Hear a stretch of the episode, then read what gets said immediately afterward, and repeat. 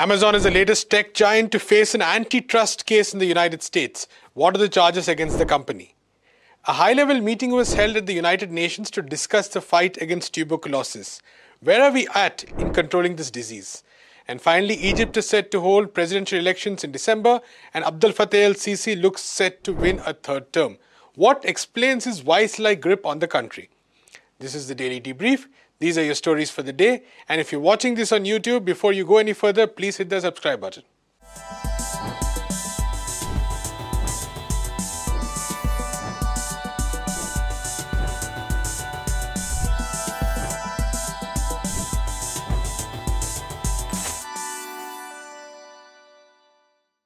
The Federal Trade Commission in the United States and 17 states are suing tech giant Amazon for creating a monopoly.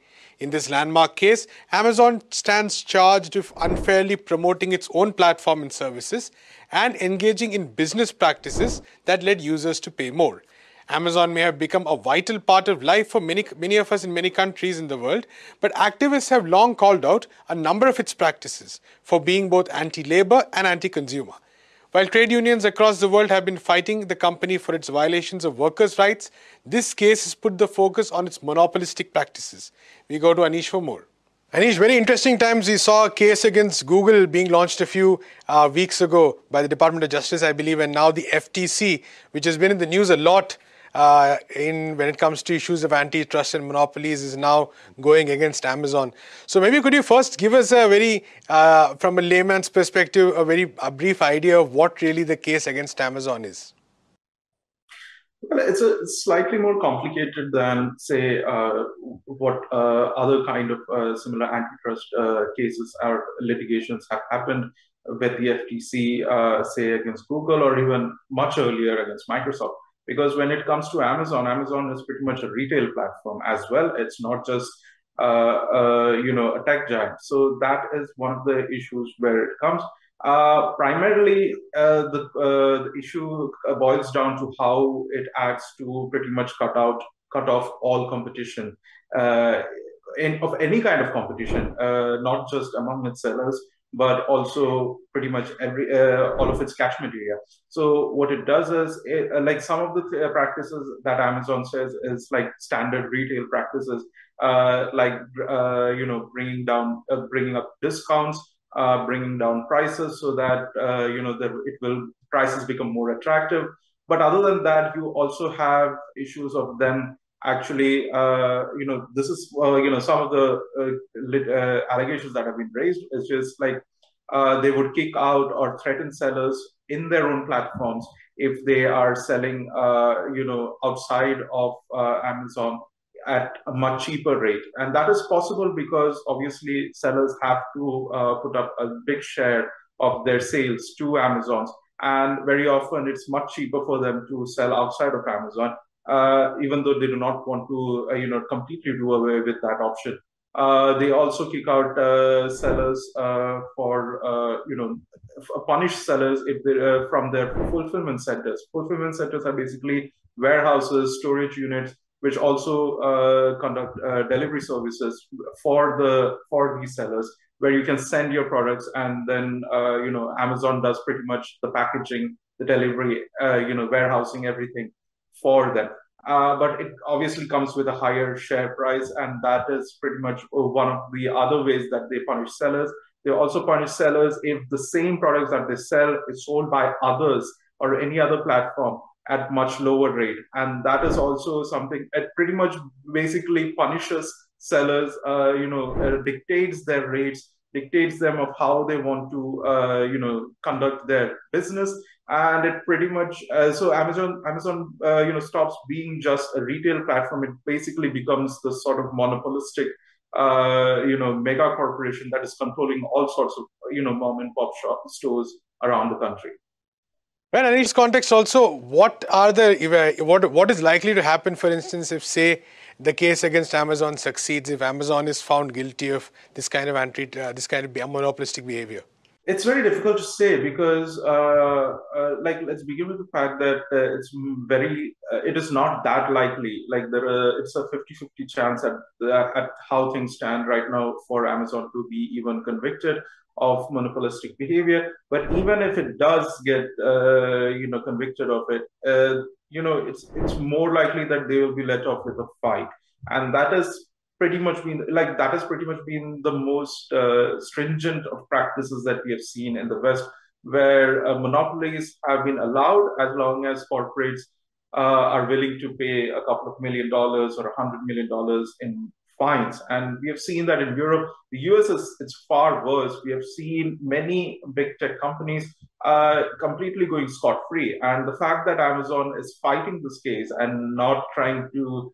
you know come up with a settlement uh, with the FTC or with a compromise, or even you know preempt the entire uh, lawsuit by actually uh, creating its own uh, you know adjustments in its own structure and process, clearly shows that it expects to win very uh, easily from this entire litigation, and that mm, speaks uh, volumes about the about how capitalism functions in the United States, where monopolies are allowed as long as they're big enough uh, to actually pay their way through the system.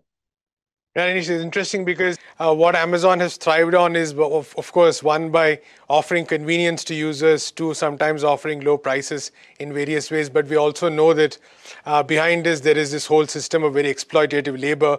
We have seen labor movements across the world take up, you know, very powerful actions against Amazon.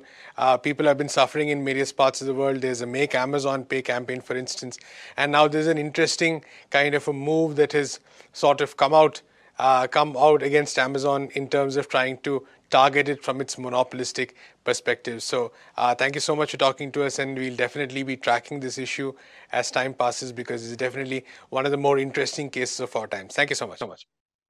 The UN General Assembly held its second high level meeting on the fight against tuberculosis on September 22nd. It couldn't have been more timely.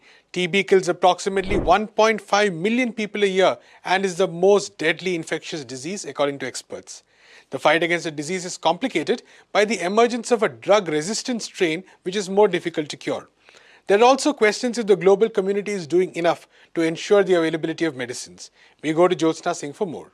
Jyotsna, thank you so much for joining us. Uh, quite a lot on the health agenda at the UN General Assembly, though that's not often talked about so much as the geopolitical issues. So let's first start with the discussion around TB itself. We know that uh, the important, uh, recently, for instance, TB became the most deadly infectious disease once again. There's been a lot of discussion on medication. So, what were the kind of discussions at this high level summit on TB? Uh, so, Prashant, uh, uh, during the UN uh, General Assembly, uh, there was a resolution uh, that was passed on tuberculosis. Um, and as always, the thing is that, firstly, it was in 2018 that the first such resolution was passed. It was for the first time that the UN General Assembly had taken up TB as a major issue.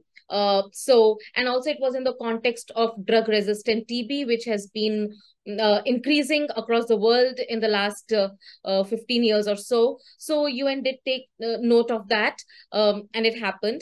And um, during this particular uh, General Assembly, the idea was to take stock of the situation. Where have we come uh, in the last five to six years and what is to be done? Now, firstly, the problem is that we, more on most of the targets that the UN had set, uh, UN is fa- has failed. Uh, the UN has said the, the the world leaders have failed badly. Uh, for example, the idea was to raise a fund of five billion dollars a year uh, for research and development and other things to be done for tuberculosis. Uh, we are far far short of it we are nowhere close um, and constantly the reason given is that you know covid-19 pandemic that started to uh, that uh, did not allow much progress uh, on the TB front. Uh, so while of course uh, because of uh, COVID, tuberculosis faced a lot of um, back. I mean, it went. We lost a lot of decades of progress that we can't deny. But at the same time, even before that, the data shows that we were not really meeting the targets.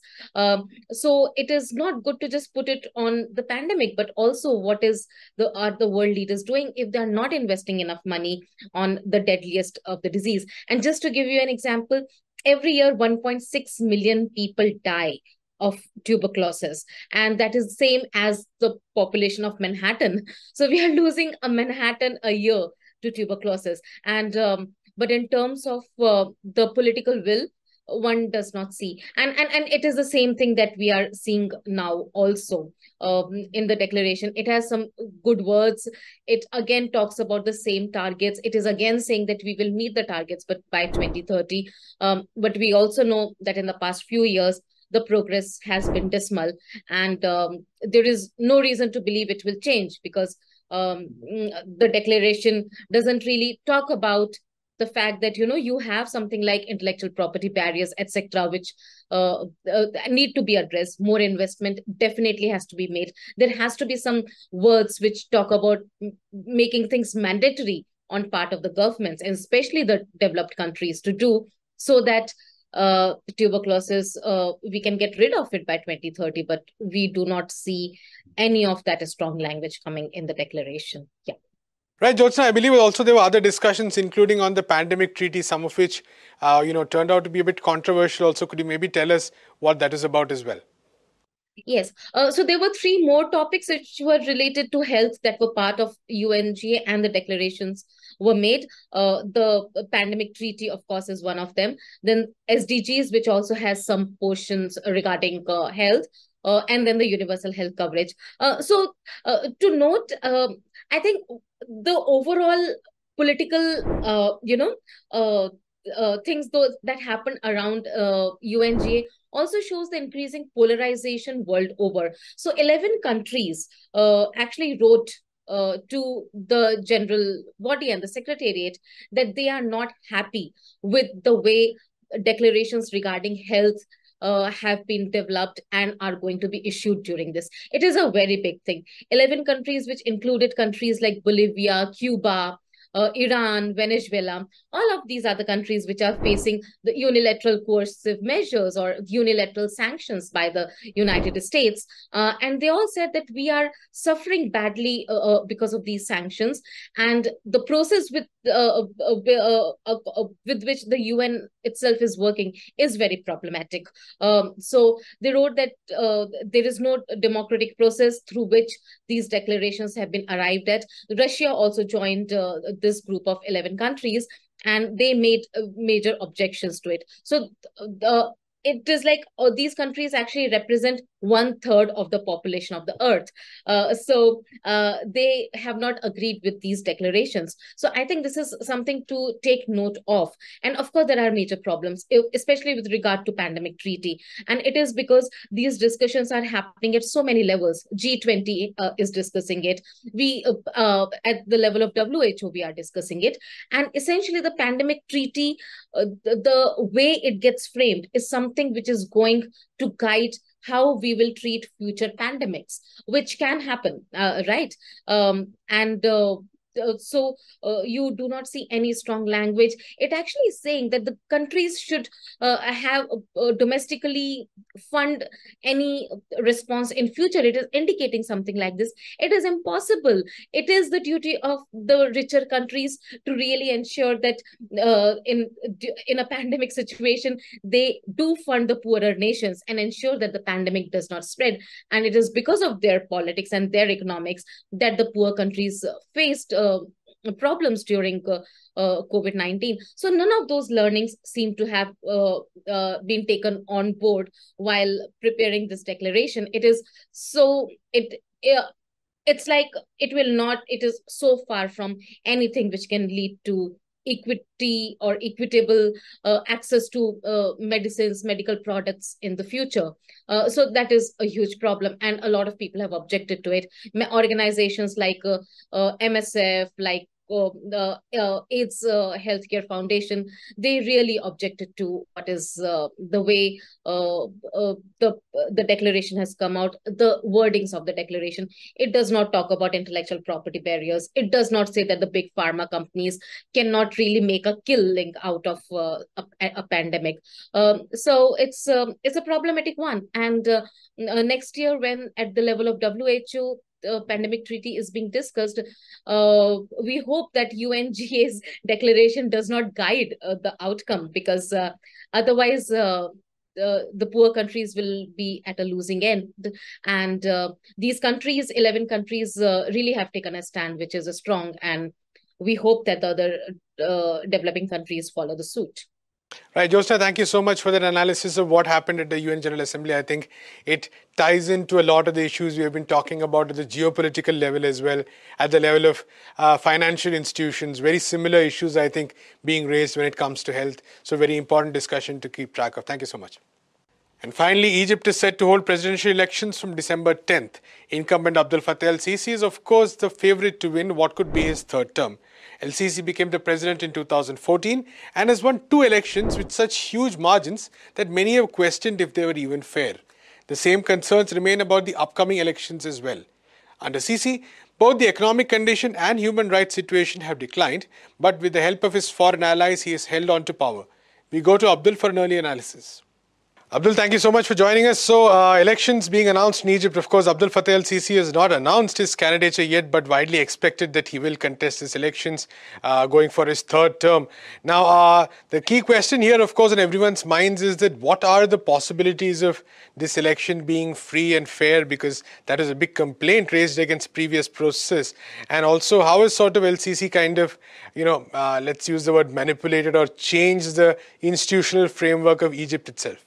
Well, Prashant, uh, given the experience of the last two presidential elections under Sisi in Egypt in 2014 and 2018, it is uh, very unlikely that this time is going to be any different. Um, for various reasons, of course. One, uh, Sisi has has this obsession of winning with huge margins and and showing uh, to the world or the Egyptian people that he has no uh, contest at all. So every time, uh, no matter what is the ground situation, Sisi always wins with at least 96-97% of all the votes polled. In last two elections, that's what happened. And um, uh, this is one. And of course, one can easily uh, uh, say that this is not uh, a result which one can achieve in an election which is held free and fair. Second, uh, the election commission in Egypt makes sure that Sisi has no uh, uh, serious contender. Uh, uh, so it either rejects those those candidates who are considered to be popular or have uh, or basically some kind of political persecution starts against anyone who shows interest uh, in participation participating in election uh, against Sisi and uh, contesting election against Sisi and and this time is again uh, we have seen this is happening for last uh, months various uh, last few months. Ahmed Tantawi who is considered to be a serious contender though eh, his popularity is not that big that he can challenge Sisi, uh, eh, has already uh, faced uh, spy incidents of spying on his phone by the, a software which is was made in Israel. So yeah, and this thing and given the fact that the political parties have been most of the other political parties which are considered to be ideological threats are banned and so on and so forth. As far as the institutional arrangements uh, under Sisi has been have been done, of course, uh, uh, he he the first major uh, uh, changes he change he did in 2019 that he amended the constitution and which basically allowed uh, him to to basically contest for presidential election for at least two more terms. Uh, and that one and uh, the term of the president which was four years before has been now increased to six years. So this basically allows him if this continues to stay in power for at least 12 more years from now. And that basically uh, has been done uh, uh, under Sisi's uh, regime yeah Right, and Abdul, in this context, how do you sort of assess the legacy of uh, Abdul Fattah el-Sisi so far? It's been, I believe, uh, close to 10 years since now since he's uh, come to power, and you know, quite uh, he's really, of course, made had an impact in terms of repression, in terms of changing the country's constitution, and also a very important other key question, I guess, is how has he sort of managed to stay in power despite all these uh, reasons for resentment against him, including the economic crisis? Well, Prashant, uh, it is um, not very difficult uh, to know the reasons or to guess the reason that despite uh, massive uh, food and uh, other inflation in the country, um, despite rising poverty in the country, uh, despite the fact that Egypt has been on the verge of a failed state for many years now, Sisi has been uh, has been able to uh, keep him, himself in power only through repression. Uh, there is no other uh, explanation for the uh, for that, and this is in a way a kind of reenactment of the Hosni Mubarak uh, period, despite the elections, periodic elections, and so on and so forth his legacy, of course, he, uh, uh, Sisi's legacy is basically a legacy of repression. Um, uh, he is only uh, considered to be uh, a kind of uh, a person who defeated the, the massive euphoria or popular hope which was generated post 2011 uprisings and he has been able to kind of completely uh, dismantle that hope. Uh, he has, uh, if you see, he, despite the global criticism about his rep- repressive regimes, even from the closed, uh, closer allies like United States, um, has not buzzed a bit. He initiated uh, the so-called national dialogue a few years, few months back, um, in which he tried to basically, he, when at least that that was the uh, uh, attempt, uh, oh, that was the stated objective, to bring all the dissenting voices on a table and sit and negotiate, create a national consensus. Despite that process started, we don't know uh, where it is going, what is the fate of it. Nobody knows. Uh, on one side, there is national dialogue going. On the other side, the activists continue to uh, uh to be imprisoned. Uh, political parties uh, which are considered to be popular or a threat to Sisi's power are banned. Some of them are uh, declared as terrorist organizations. Uh, uh, their leaders are living in exile, um, and so on and so forth. So overall, uh, if if one has to say Sisi's legacy, of course, it is a legacy of repression and, and a legacy of Hosni Mubarak. Uh, thank you so much, Abdul, for talking to us. We'll definitely be tracking the campaign as it proceeds as well. I guess a very, very important uh, election as far as Egypt is concerned and its future is concerned. Thank you so much. And that's all we have time for in this episode of Daily Debrief. Do come back tomorrow for a fresh episode. In the meanwhile, do visit our website, peoplesdispatch.org. Follow us on all the social media platforms. And if you haven't hit that subscribe button on YouTube already, please do. See you tomorrow.